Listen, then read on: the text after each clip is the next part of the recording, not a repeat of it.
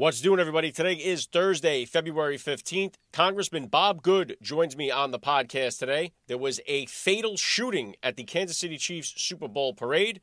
House Intel says there is a serious national security threat, and Speaker Mike Johnson kills the foreign aid bill. I'm Alec Lace. This is The Alec Lace Show. The American family is under attack. Parents are the underdog of this nation. Your children are being indoctrinated. That's right. Your children. They do not belong to the state. They do not belong to the school system. They belong to you, the parents, as a blessing from God our Father. So let's preserve, protect, and fight for the American family together. You're listening to The Alec Lace Show. The future is family.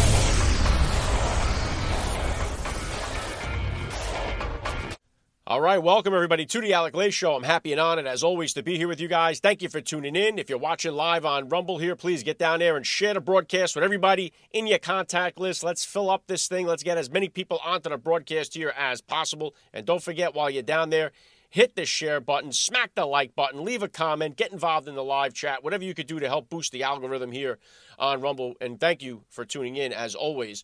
Now, I did promise you guys uh, I would have former Congressman Ron Paul on the podcast today. Unfortunately, there was a, a family situation that came up. Uh, he texted me early last night and said he would have to postpone. So, not a big deal. We rescheduled already. So, I will have the former congressman on next week.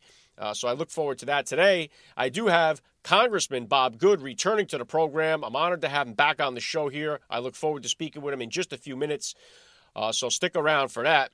Uh, just a couple of program updates. Tonight, I will be on the bottom line on Fox Business with uh, Sean Duffy and Dagen McDowell. If you want to tune into that, I'll be on around 645. That's my usual time slot that they put me in there.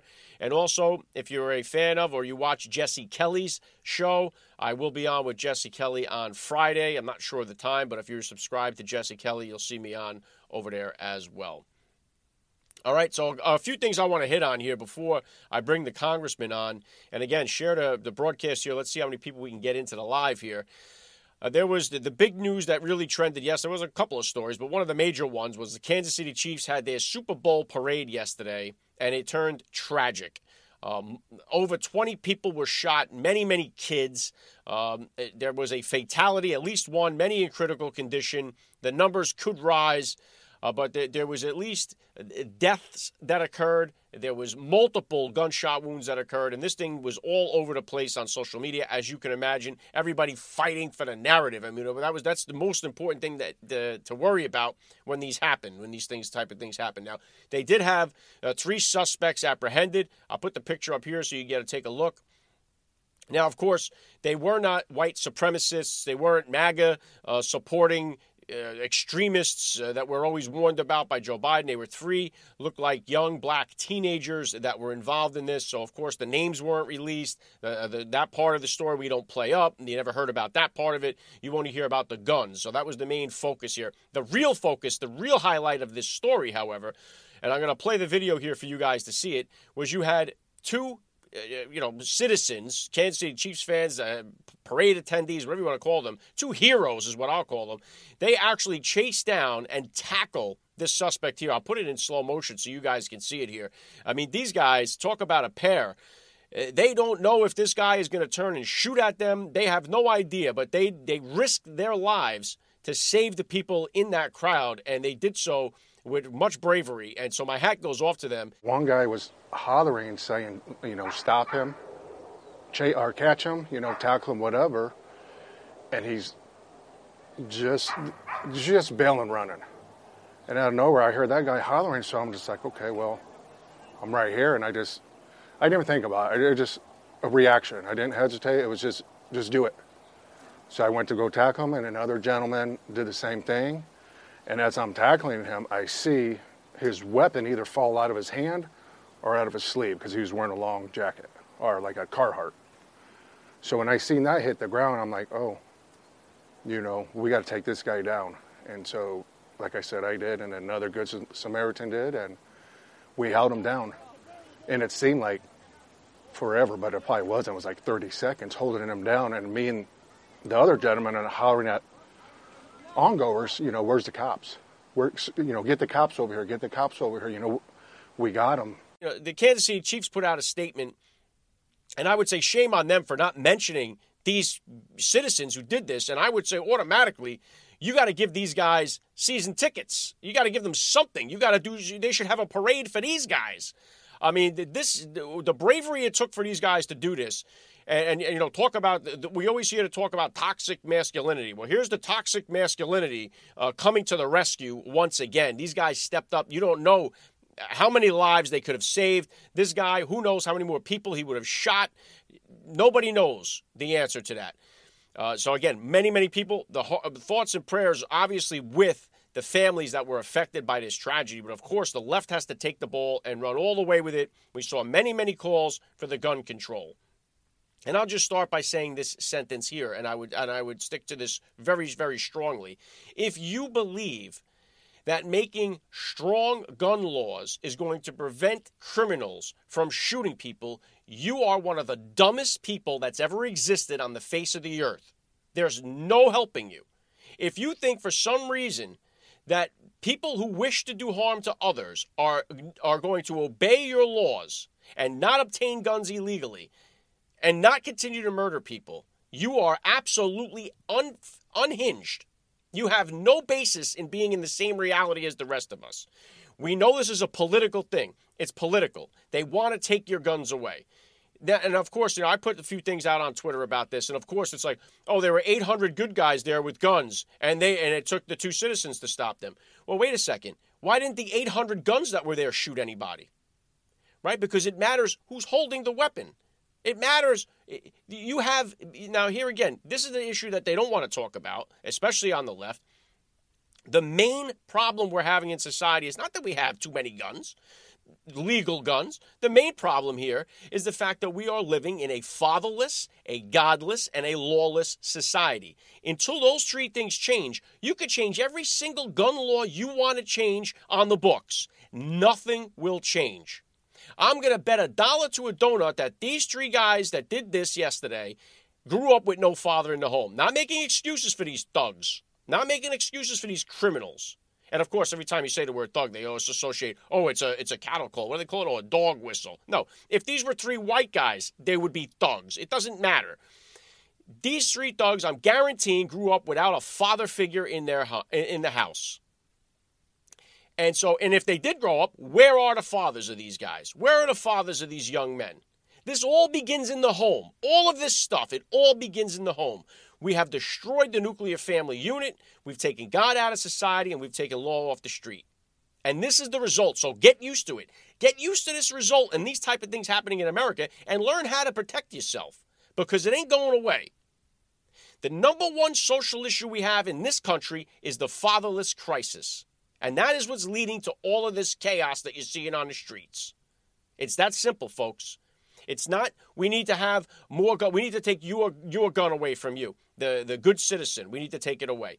The guns are illegal. Shooting in public is illegal. Why did these guys break the law? You you have to be the dumbest person in America to think that if you made a law that says you're not allowed to get a gun, that the criminals are going to listen, that the gang members are going to listen. You're out of your mind. And it's the stupidest argument that there ever is when it comes to this stuff. And I'm so sick and tired of the left crying about gun control every time someone is shot in one of these situations. It's the thugs. It's we are filling up the prison systems in this country with fatherless young men. Nobody wants to seem to address that. Fatherlessness, lawlessness, godlessness. You mix that with a little mental illness that's going on.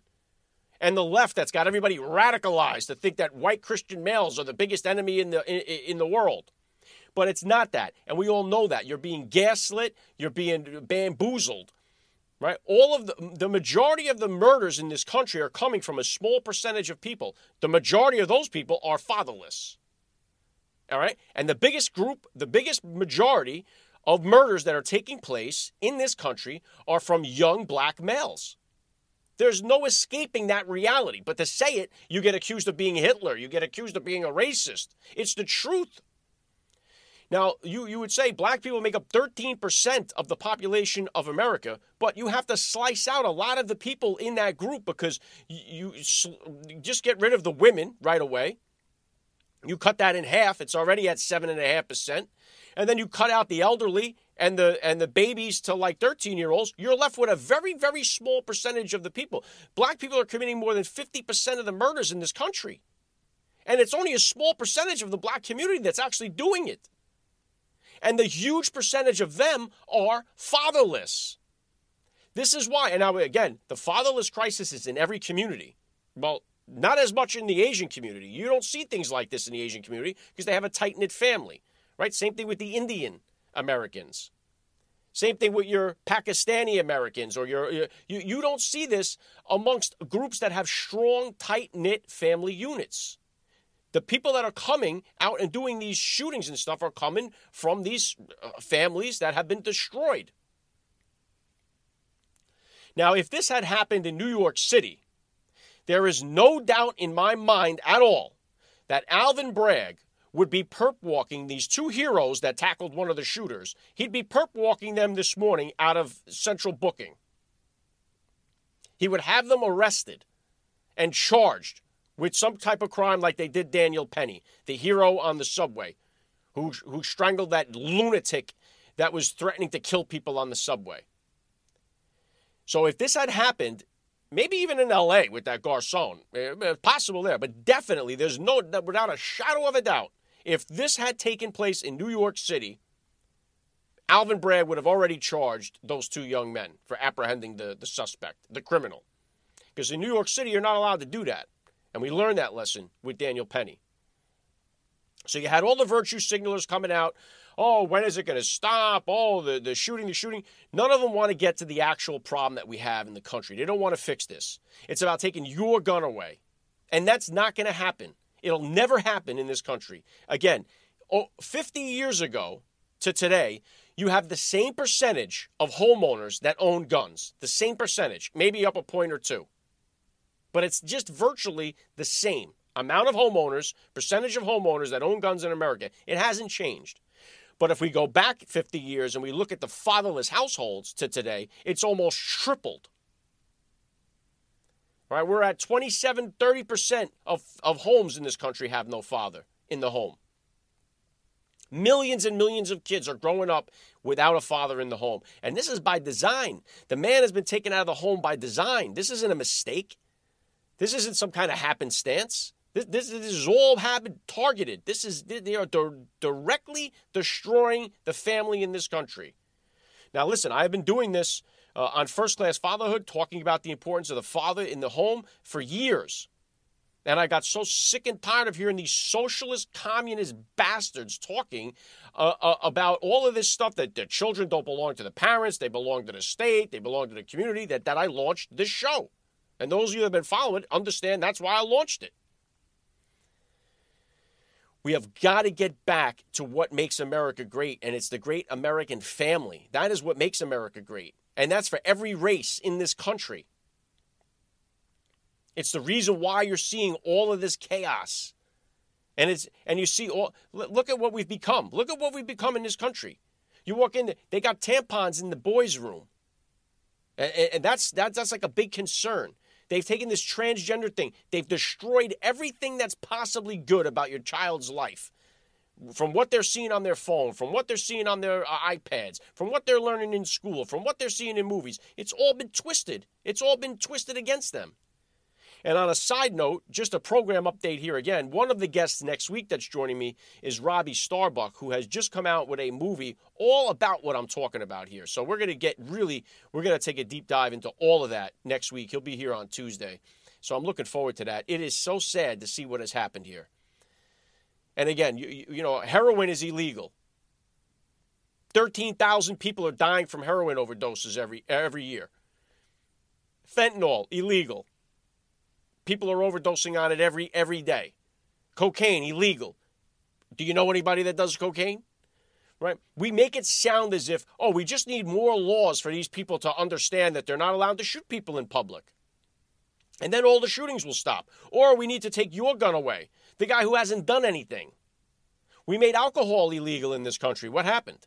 Did that stop the drinking? Or did that create a new problem?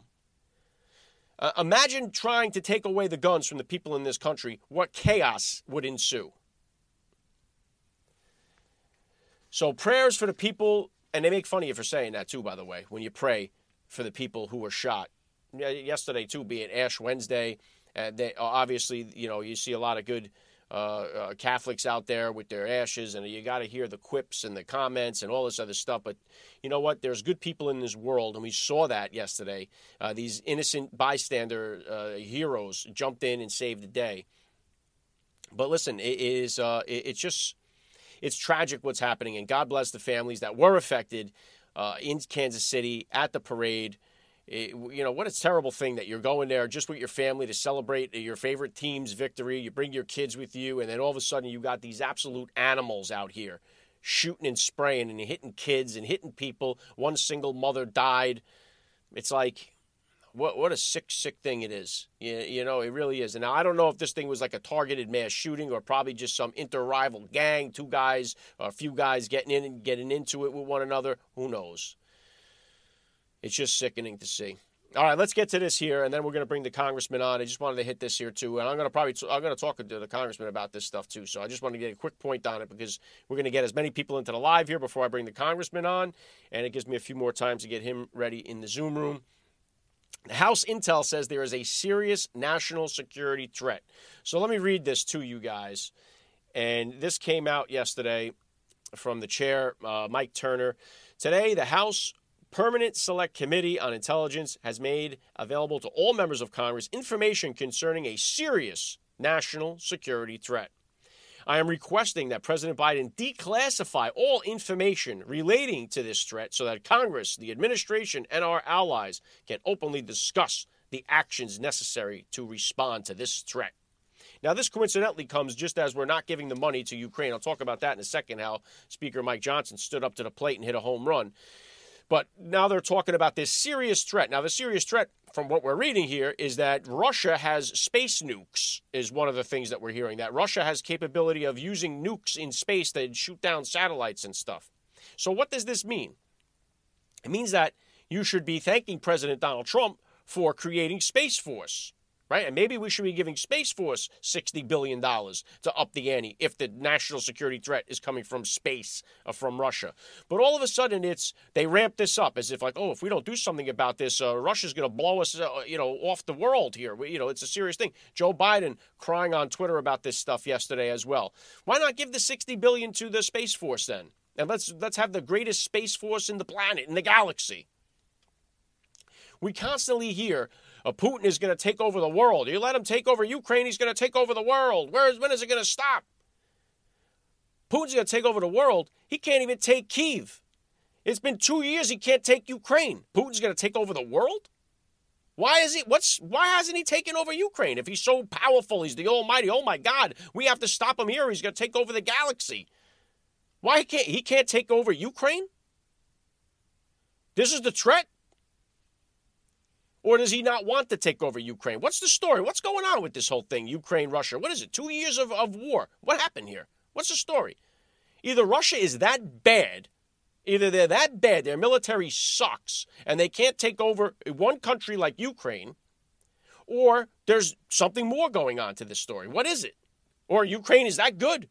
We, we've gave them 120 billion, and they were able to fight back against the greatest threat to our humanity. They just need more money. It's like a Ukraine and Zelensky. And by the way, yesterday, Valentine's Day, Biden was really, uh, really doing his best to give his Valentine Zelensky a, uh, a Valentine Day gift, but he didn't get it. But it's it seems like Zelensky is like the the gambler who's borrowing from one of his friends, and he's always just that last just you know he lost 120 billion. I just 60 billion more, please. I, I this is the last time. Won't happen again. I'm going to get it all back. I'm going to win this time. Just 60 billion more, and we'll do it now. He sounds like a sick, degenerate gambler. That's what he sounds like, Zelensky. We, we couldn't do it with the 120 billion. We lost that. Just another 60 billion. That'll get us over the hump. That'll stop the Russians from getting into space and shooting your satellites out with nukes.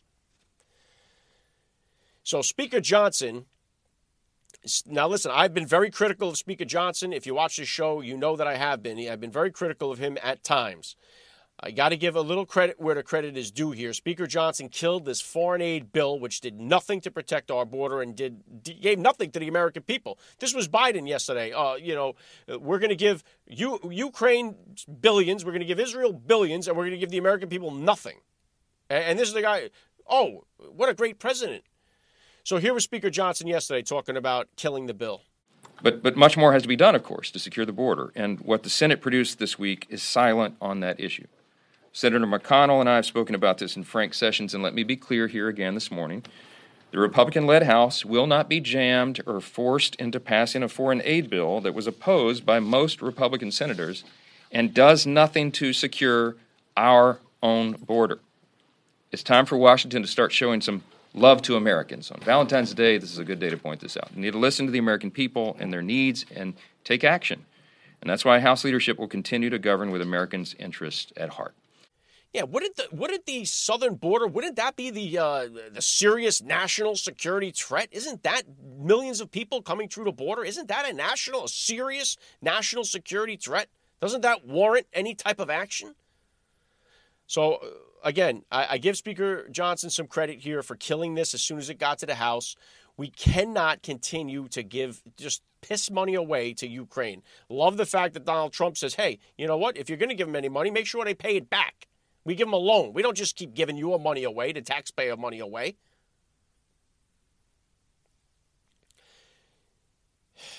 All right. So let's do this here. I want to bring on Congressman Bob Good.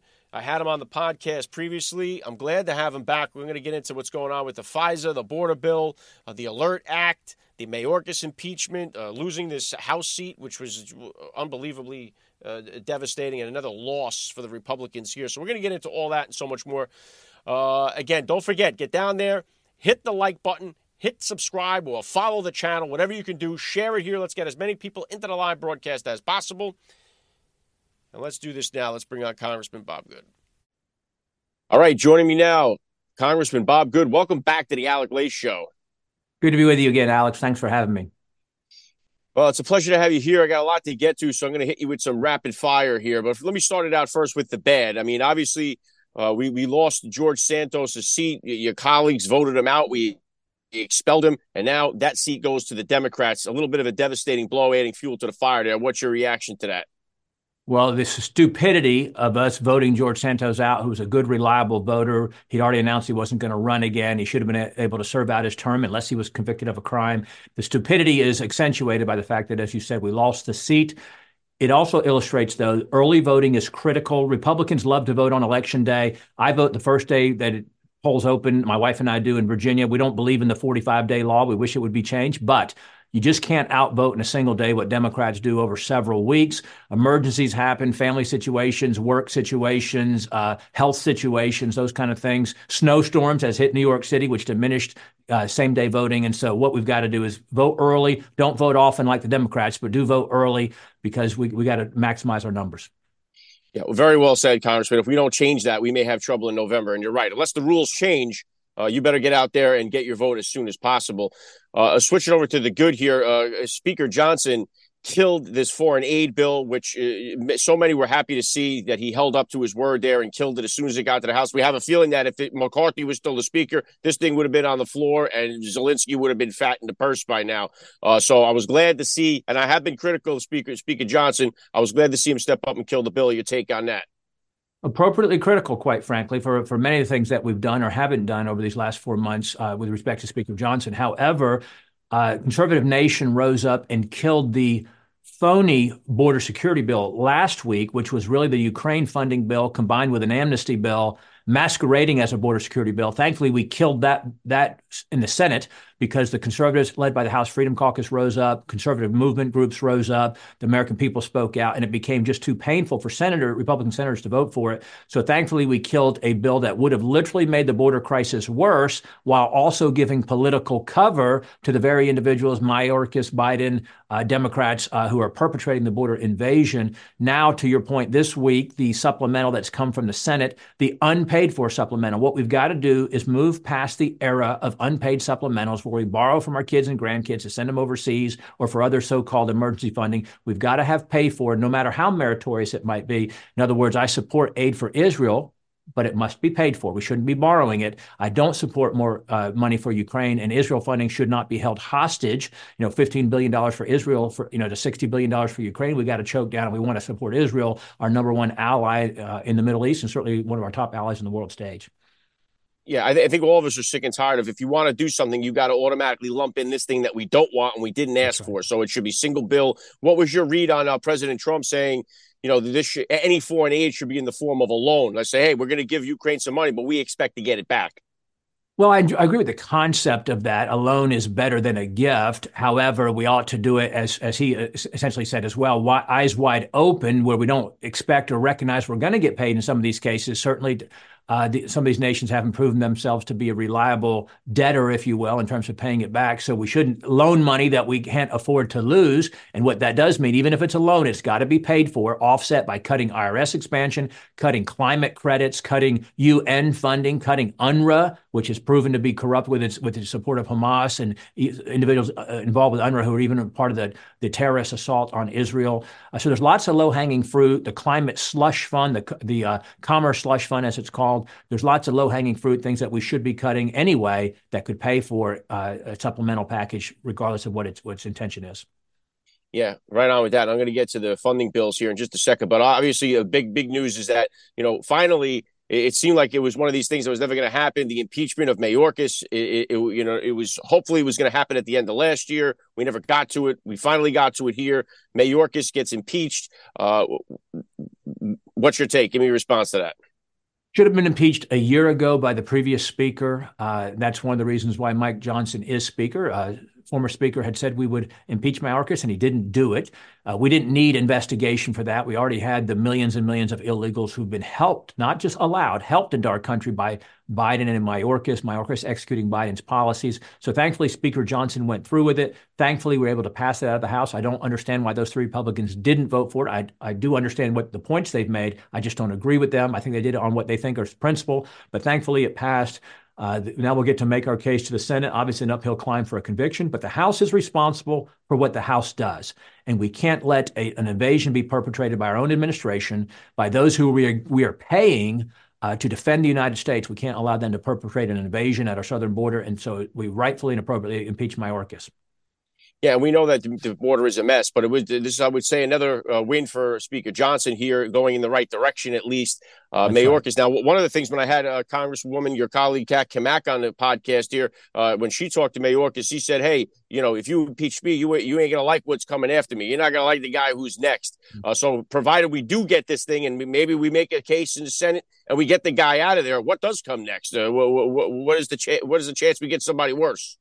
I don't know how they could be worse than letting uh, 10 million illegals into the country in three years. I don't know that we could increase the flow that much. We basically are letting anyone who wants to to come into this country. You've got the 8 million uh, who we encounter and we apprehend and we they surrender uh, to us and we give them all the free stuff, free travel, free housing, free education if they're kids, free social services, free health care, things that American citizens don't get. So I don't know how you could let more in, help more in more quickly. That's every resource the Biden administration directs to the border is to get more illegals in the country as quickly as possible. Then, as you know, the Mexican crime cartels who control that flow, that surrender flow that we're just talking about, they control it. They get paid for it up to seventy thousand dollars an individual if they're coming from China, four or five thousand dollars if they're coming from Mexico, and then varying amounts in between based on where they're coming from. But then there's also that, that that flow is utilized to get the other 2 million, the criminal gotaways, the ones with terrorist ties, the ones who are trafficking drugs, children, women into the country, the really harmful, dangerous individuals. That's happening as well. So I don't know how we could do worse. I do think Mayorkas is being somewhat truthful in the fact that he's just executing Biden's policies. And if, if he were to be removed by the Senate, someone else would execute those same policies unless we cut off their funding we ought to be utilizing the money, the funding of this government to force the policy changes that we want. In this case, border security being number one. We haven't shown the wherewithal, the resolve, the willingness to do that because that will force us into a shutdown fight that the American people, I believe, would support us if we were to enter into. Uh, but that takes toughness, that takes resolve, that takes courage. We haven't demonstrated that in sufficient supply to, to execute that. Yeah, we have it, and and you're right. Uh, Mayorkas is just following the game plan, so the game plan doesn't change. Just the faces change is really essentially what he's saying there. And also, too, with the flood of illegal immigrants, you know, we're also seeing redistricting happening too for House seats. I mean, this could be uh, catastrophic going forward for what's happening here to the country and reshaping politics. But you're talking about the funding, uh, the government here. Uh, you know, the I think it's March 1st, right? The four funding bills. Uh, you got the appropriation bills on March 8th. Uh, is this going to be more of just kick the can down the road here? Is this going to be finally something comes to the table? We get something done here. How do you see this playing out coming up uh, early next month? My prediction would be that yes, you'll see more of the same, that you'll see bad legislation passed under suspension of the rules with predominantly Democrat votes because it'll keep in place the funding levels and the policies that Biden, Pelosi, Schumer orchestrated before we were given control by the American people in the House. And you'll see us continue not to validate the trust that was placed in us, which I think is harmful us to going into November. What are we running on if we continue the same policies? Now, that said, what we should do is to attach border security to the funding mechanisms and it and we ought to act, frankly fund the government at the levels that were signed into law i opposed it a year ago but it, the, the FRA, Failed Responsibility Act, as I call it, the debt ceiling limit, uh, the debt ceiling increase, that at least did put some caps on spending and it would save about 70 billion, seven zero, uh, versus where we are currently with the with uh, at this year. So it, it would be better than nothing. And now you're sort of you're reaching for scraps. You're grasping at something that's an improvement. That's what we ought to do, but tie it to border security. I don't think we'll have that fight. We're on the conservative side, House Freedom Caucus. That's what we're pushing for hopefully we would see it. But it, again, another uphill battle. And I wanted to get to, to, to FISA here. I know that you, you know, listen. Obviously, this has got to be reformed. I mean, you know, they always say it's like a conspiracy theory that you know, if you go to church, if you go to the gun range, if you're buying ammo, the government's watching you, they're spying on you. You think like, oh, that guy's a conspiracy theory. But but the FBI has admitted uh, you know, to uh, b- buying American data, locations, all this stuff. We not we know this exists. This isn't some kind of made up theory. Uh, it's dangerous what the government is doing, and they're weaponizing their their tools against the American people here. Uh, what, how do we get the FISA? What's the FISA reform going to look like? Yeah, this is the fight of the moment. This is the opportunity of the day, and really where we want to engage and get people responding and talking to their members of Congress, Republican or Democrat for that matter. This is bipartisan and frankly exposing what the Intel committee, led by Chairman Mike Turner, uh, people need to rise up and condemn what they're doing. And what they're trying to do is essentially extend or reauthorize FISA, foreign intelligence surveillance, uh, on without the without protecting the constitutional freedoms and rights of American citizens. And so, frankly, that's why the vote yesterday, or that was supposed to happen today, I should say, we were supposed to vote on the rule yesterday, was delayed because the Intelligence Committee, led by Mike Turner, the chairman, essentially said if we vote on the amendments that we've put forward, the righteous amendments that put the appropriate reforms in place, which I'll speak to in just a moment, uh, then they were going to take down the rule and prevent the legislation from coming to the floor because they don't want to have to vote to keep in place the spying on U.S. citizens or even the expansion of the spying on U.S. citizens. And to your point, uh, sort of the man- mantra of some would say, oh, you're being a conspiracy theorist. If you just do the right thing, you shouldn't have to worry about your government spying on you.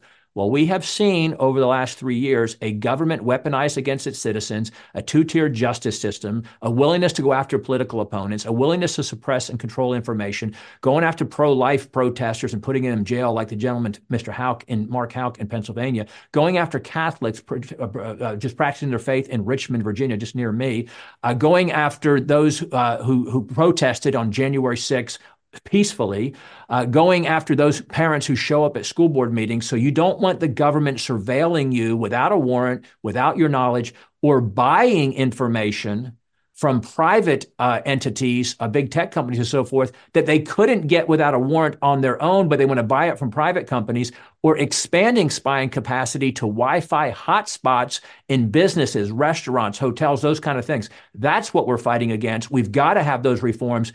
Uh, the Judiciary Committee is leading the way. Chip Roy from Texas, uh, Andy Biggs from Arizona, Warren Davidson from Ohio, who's not on the committee but has been right at the center, tip of the spear on this. They've done the right thing. The Intelligence Committee is doing the wrong thing and trying to re, uh, to extend this without the appropriate reforms. That's the battle of the day. We need everybody to weigh in. And frankly, it has bipartisan support. The Democrats, turns out, they don't want to be spied on by their government either. The Judiciary Committee is supposed to have jurisdiction, but the Speaker is allowing the intelligence committees to have the base to have their bill in the base text with amendments from the Judiciary Committee. We can't pass it without those amendments, or we must not pass it without those amendments to protect the American people. The the privacy and the freedom and the liberty of the American people has got to come first. We can't we can't compromise that in the name of supposed safety.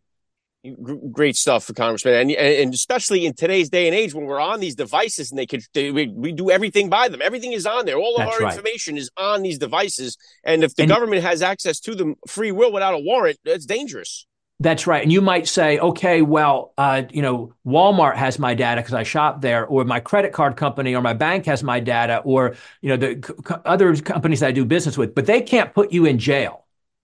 They can't weaponize the power of the government against you, these private entities. The federal government can, and they ought not to be able to get that information on you or to spy on you or surveil you or track you or follow you without a warrant and without you being notified and it's it's scary to think that they can they're doing that and it's like you wonder how how do if if they have the capability of doing this and they and they're not using it on all these actual terrorists that we have in the country. We have all these bad apples, gang members. We have all these things going on. Usually, when you hear about the shootings, oh, he was known to the FBI. So it's like they have these capabilities, but they're using them, like you say, on churchgoers, on law abiding citizens, and without a warrant, and they're just invading your privacy. And like you said, you, you I'll tell you what, though, Congressman, too, it's dangerous because so many people have no idea what they're agreeing to when they download right. these apps and when they get on there. They just click yes to the agreement on, on, on these pages. I have no idea what they're saying yes to to, and then they're just using these apps.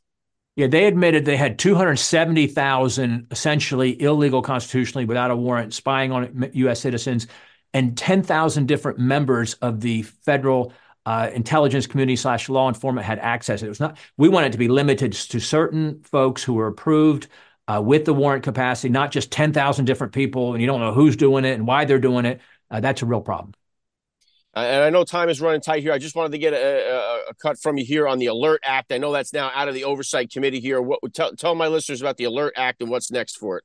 Yeah, appreciate the Oversight Committee bringing our bill through their committee and hopefully get a floor vote on it soon essentially there's so much of what impacts Americans' lives comes through the unelected bureaucrats who run the departments and the agencies working in the executive branch, the bureaucrats who make these rules, uh, far more rules than laws that are passed by Congress or rules that don't follow the intent of Congress. My bill, the Alert Act, would require a, a regular reporting on every rule that these uh, bureaucrats are working on, that that had to be reported on a monthly basis. Uh, then they had to also report on what the cost of that was to the American people, and they had to publish that well in advance before that would ever go into effect, so that there, there could be a fair hearing uh, to that effect of what they were proposing. Trying to rein well in the bureaucratic state. Yeah, great stuff, Congressman. And let me get you out of here on this. The last thing I want to ask you about is this: we've heard about this great threat, this serious threat, national security threat, uh, space nukes coming from Russia here. All of us. Is this coincidental to the timing of the begging of the money for Ukraine, or what's the story there? Actually, the media is missing it here because you keep hearing that it's because of Ukraine. It's really about FISA. It's really about FISA. So we were in our Republican conference meeting uh, uh, Wednesday morning of this week, and in that meeting, when we were going to debate FISA reform, the things we just talked about, the Intelligence Committee Chair, Mike Turner, gets up and says, Oh, I need everybody to go in the SCIF and see this classified information about this new threat that, and hey, this isn't about FISA, this is about this new threat. But frankly, the timing of that's strongly coincidental to trying to get us to just give the intelligence committee the permission to spy on us to keep us safe. I think the timing is very suspect.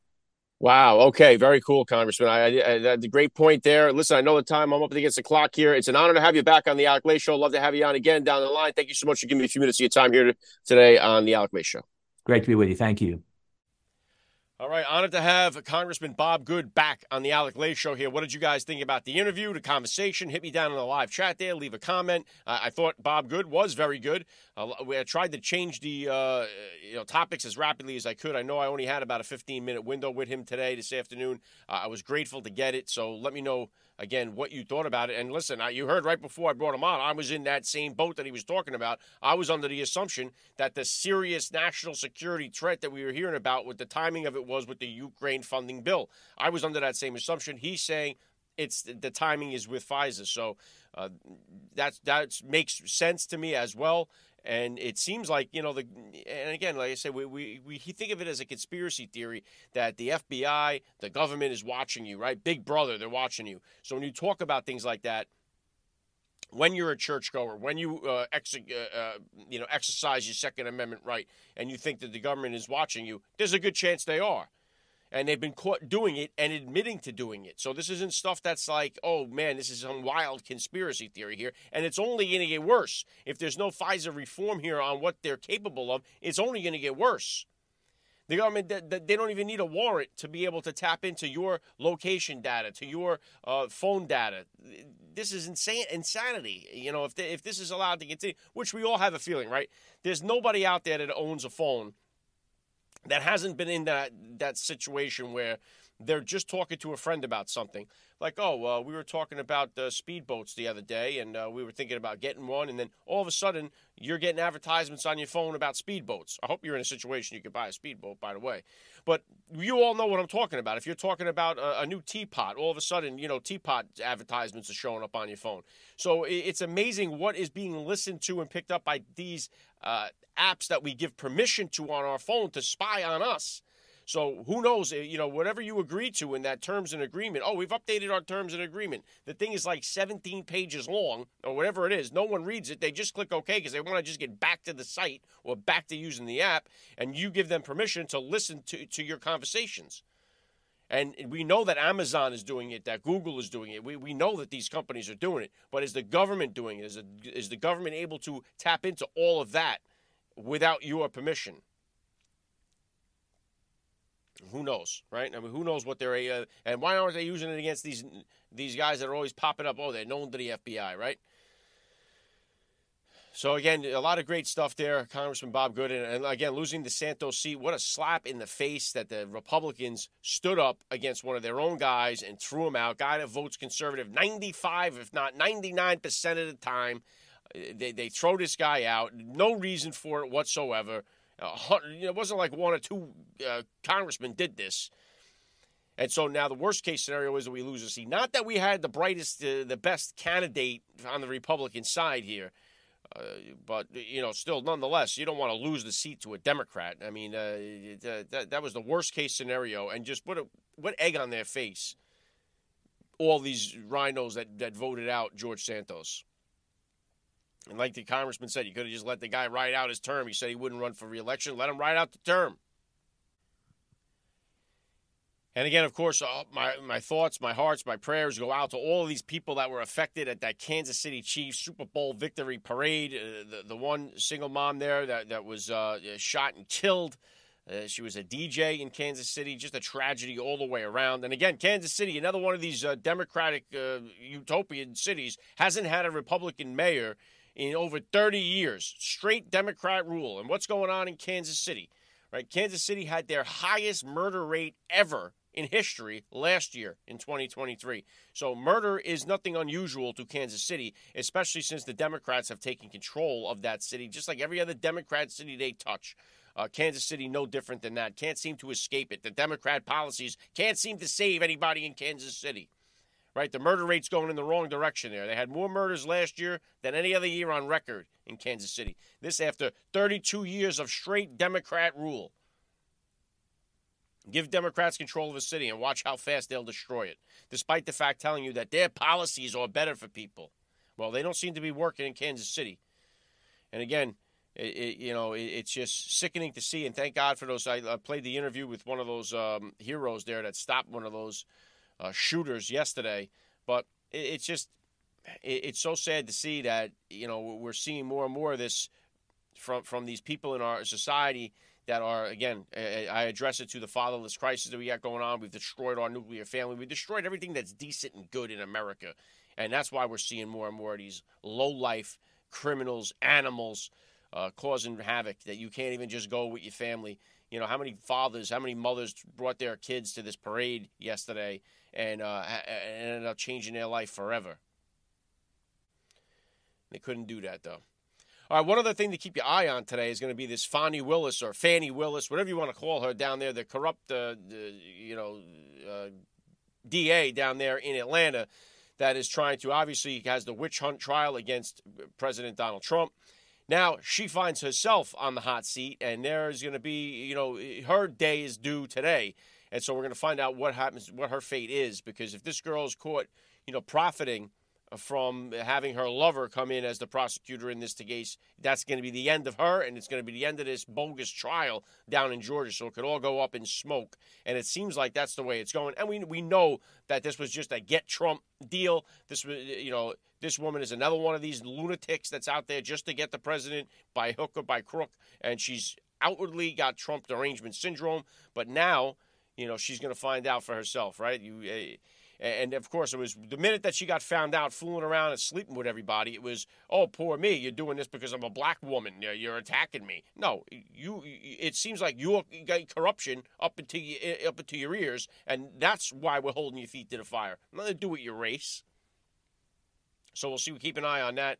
That's going down today as well. So hopefully, we'll just see her get the justice deserved, and we'll see the end of this uh, bogus trial down there in Georgia. And I know, man, President Trump is always up against it with all of these things. It's amazing the way this guy can just keep take a licking and keep on ticking, and you can't stop him. And hopefully, we sail right into this presidency in November because we need Donald Trump back in office now more than ever. More than ever. All right, so uh, listen again. I got to give a little credit to Speaker Johnson. You guys know I've been hammering him here. We got the bill killed, the foreign aid bill, and, and, and finally, uh, Mayorkas got impeached. Anna Paulina Luna called it on Twitter, saying we were going to they were going to impeach him. They did. Uh, so a good move. Finally, will it get past the Senate? I don't know. I, I don't think so. But uh, listen, anything could happen, and uh, we'll, we'll see you know, again, who comes behind them. But the border is a mess. It's going to continue to be a mess down there. Yeah, boy. All right, so those are really all I had for you today. Again, I was supposed to have Ron Paul, former congressman, here on the podcast today. He had a family emergency come up, so we rescheduled. He will be here with me next week on Thursday, so a week from today. And Tuesday on the podcast, I'm going to have Robbie Starbuck. He's got a new documentary out about what's going on against our children in this country. Uh, they are under attack. There is no doubt about that. Uh, so are the parents in this country. So we're gonna we're, we're gonna really take a deep dive. Check out uh, Robbie Starbuck and his new documentary movie. Uh, very enlightening stuff. We're going to talk about it all on Tuesday. Tonight, I will be on the bottom line on Fox Business with Sean Duffy and Dagen McDowell. I don't know what I'll be talking about yet, what the topics are going to be, but if you want to tune in, the bottom line on Fox Business around 6:45 p.m. I usually come on, close out the show. Tomorrow I will be on Jesse Kelly's podcast. It'll be that's on the first. You can find that uh, uh Jesse Kelly if you're a fan of his or you know him. You'll see me on there tomorrow talking about fatherhood. And again, if you're interested in my First Class Fatherhood podcast, I'm moving it over here to Rumble. You'll find the First Class Fatherhood channel right here on the Rumble page. If you want to check it out, go ahead. I'll start importing some of my old interviews onto there, uh, but all the new ones are going to go there first before they go to the other platforms. So check out First Class Fatherhood right here on Rumble. Don't forget to follow this channel right here and hit the like button, hit the share button, leave a comment, get involved. And thank you so much. You know, share the broadcast with everybody in your network, in your contact list. And I appreciate all of your support going so going into this. And again, I'll be down at CPAC next week, so you get a bonus episode next week, either Friday or Saturday. I don't know which day. I'll go live down there, and I'll bring you some interviews with the speakers and whoever else I can run into down there. It's usually a fun time. Uh, I'll be down there in D.C. Trump is the headline speaker. Uh, obviously, would love to have an interview with Donald Trump, but I've been working on that for many, many years now, and we'll see if we can make it happen. And uh, that's all I got for you guys today. So uh, thank you for tuning in and watching. I uh, hope you enjoyed the interview with Bob Good. Let me know down there in the comments. I'll be back next week, two episodes, and then a bonus. God bless all you listeners out there. God bless you, parents. God bless our first responders, our military, our veterans. God bless America. And I will catch you guys next week. Have a great weekend. You're listening to The Alec Lace Show. Alec Lace has interviewed more than 700 dads on his award winning podcast, First Class Fatherhood. Dads from all walks of life, including Tom Brady, Deion Sanders, Matthew McConaughey, Steve Harvey, Tony Hawk, Eric Trump, and so many more. Find out why First Class Fatherhood has been number one on the iTunes charts. Who these men are as fathers and how they raise their children is far more important than anything they accomplish in their careers. Alec Lace encourages his high profile guests to share their fatherhood journeys and offer advice to new and soon to be dads. Let every father in your contact list know about First Class Fatherhood. Available wherever you get your podcasts. Every day is Father's Day on First Class Fatherhood. You're listening to the Alec Lace Show. The future is family.